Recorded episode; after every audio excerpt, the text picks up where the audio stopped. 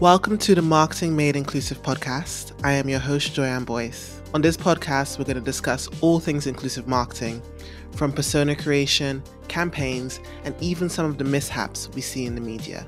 Tune in and let me know your thoughts on how we can make inclusive marketing the industry standard. Hi, welcome and welcome back to the Marketing Made Inclusive podcast. I am your host, Joyann Boyce. And today we're going to talk all about how you can make social media marketing inclusive. So I'm going to take you on a mini journey as thinking as a social media manager, your company's now going to go onto the social platforms. So you're going to start with your strategy. Now, the strategy is a great area to implement some thinking around inclusivity. Say that you're thinking around, okay, we are going to pull inspo from influencers within the sector. Who are those influencers? What inspiration are you pulling from? And where are you getting that inspiration from? And is that inspiration crediting the individuals who originally created it? Sometimes when we're researching things and we're pulling information, what can happen in the social media world is the original creator doesn't get credit. And then as a brand, if you're then trying to say, oh, we were inspired by a dance made by this creator, it is very vulnerable for the brand to credit the wrong person. It can lead to a lot of people in their comments saying, oh no, you're crediting the wrong person, you're stealing from this creator and not giving them credit. So, wherever you draw inspiration from, make sure you take the time to research and make sure that the people that you're drawing inspiration from is diverse. Then you have wherever you're going to lead the traffic to. So, if you're leading the traffic to a brand's website or you're leading the traffic to a particular area, check that the area that people are landing on is accessible, is able to be used by those who are using screen readers and so forth. This is not necessarily something that you're going to do, but it's something you can highlight to those who are responsible for it. And within that strategy, also think about your why. So, thinking about, okay, we want to make sure that the content we're publishing on our platforms is diverse, is represented, is inclusive but who are our target audience? Thinking about that persona, thinking about that target audience, and then explore using data, using research, how diverse that target audience is. Where do they hang out online? For, I always use gaming, but for gaming, say you're going to do a social media strategy plan for a game, you can have a look at are there any women's groups online? Are there any black gamers groups online? Are there any disabled gamers groups online that are would be interested in this game that you can engage with, that you can reach out to, that you can comment and share their content that they publish? So all of that is areas that you can make your strategy before you go into the social platforms inclusive.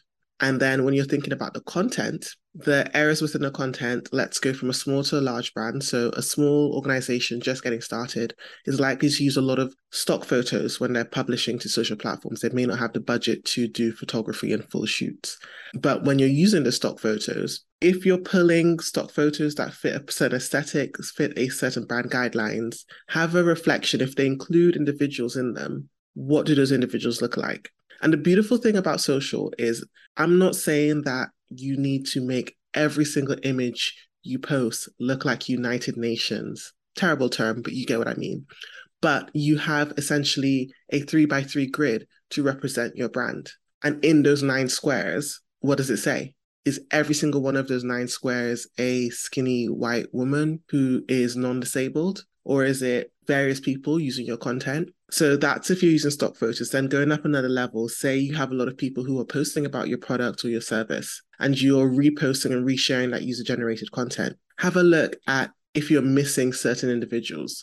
Because the unfortunate thing with social platforms is that the algorithm tends to work against those from marginalized background. So there may be micro influencers and individuals raving and talking positively about your product or service, but you're not necessarily getting served them or they're not getting the highest views and clicks. And that's the algorithm's problem. And we can discuss that on another podcast. But what you can ensure you're doing is looking at the who you're reposting and who's engaging either seeing areas that are missing maybe you need to reach out to influencers who are from black and asian backgrounds or maybe there's something in the product that is not attracting influencers or individuals who are from the lgbt community or disabled that's a signifier. If you're only getting user generated content from a certain demographic, either the algorithm is suppressing certain things or your product or service is not appealing to that certain demographic. So explore that.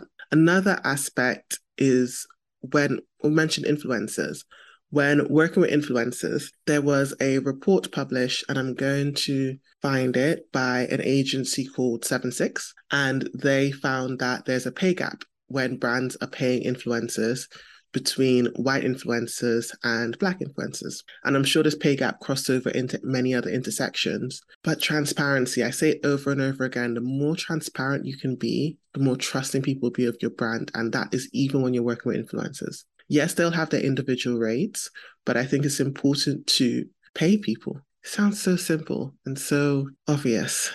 But as a social media or a brand manager or the influencer, I understand that there are budgets. I understand that, you know, you're trying to get the biggest buck for your bang.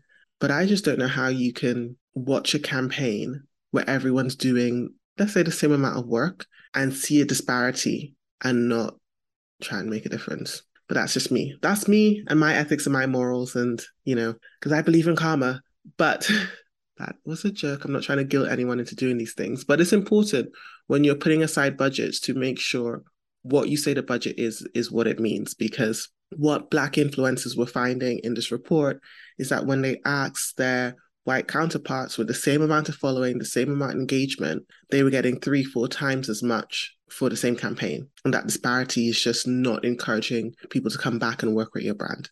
So if your brand then develops a reputation of underpaying influencers from a marginalized background, that reputation is going to carry forward with their following, that reputation is going to carry forward and it's just going to be negatively impacted on your brand. In regards to posting the content, I think it's really important to ensure when you're posting, you're making the content accessible. Now, there's various ways to make content accessible on social. The most obvious way that's come about is all the platforms now allow you to input alt text. If you're unsure what alt text is, it's a way to describe an image and add context.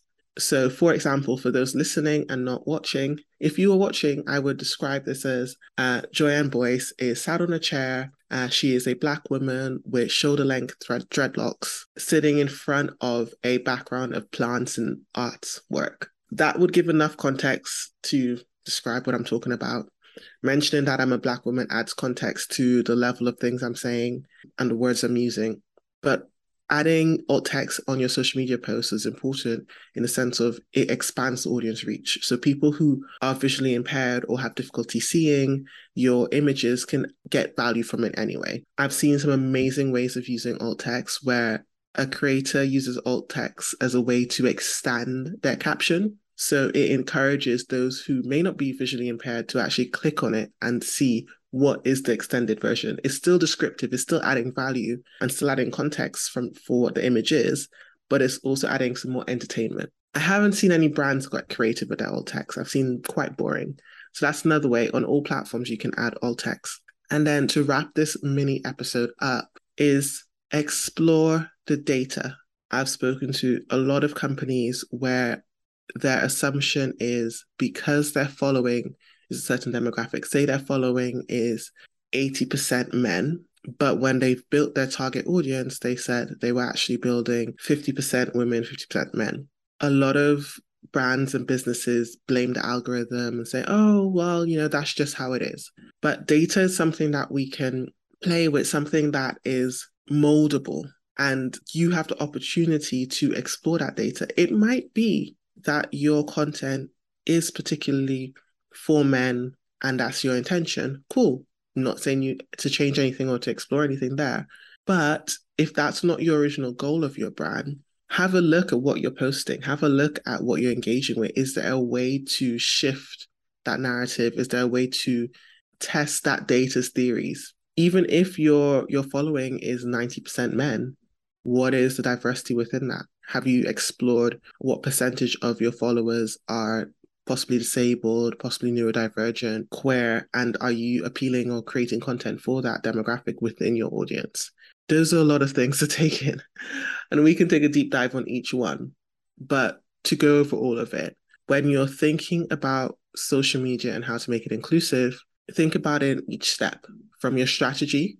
What are you implementing? What are the goals? And how can being inclusive with those benefit the business, benefit the brand? Your content creation, how do you make that inclusive, representative, and accessible? And then finally, what is the data saying? How do you question it? How do you improve it? how do you then refer that data back to your strategy and ensure that's reinforcing the original inclusive marketing goals you set? That was a lot to take in. If you have any questions or anything you want to share or other ways that you've come across or made your brand on social media more inclusive, feel free to tweet us or tweet myself at Joyann Boyce on all platforms. And thank you for tuning in to the Marketing Made Inclusive podcast.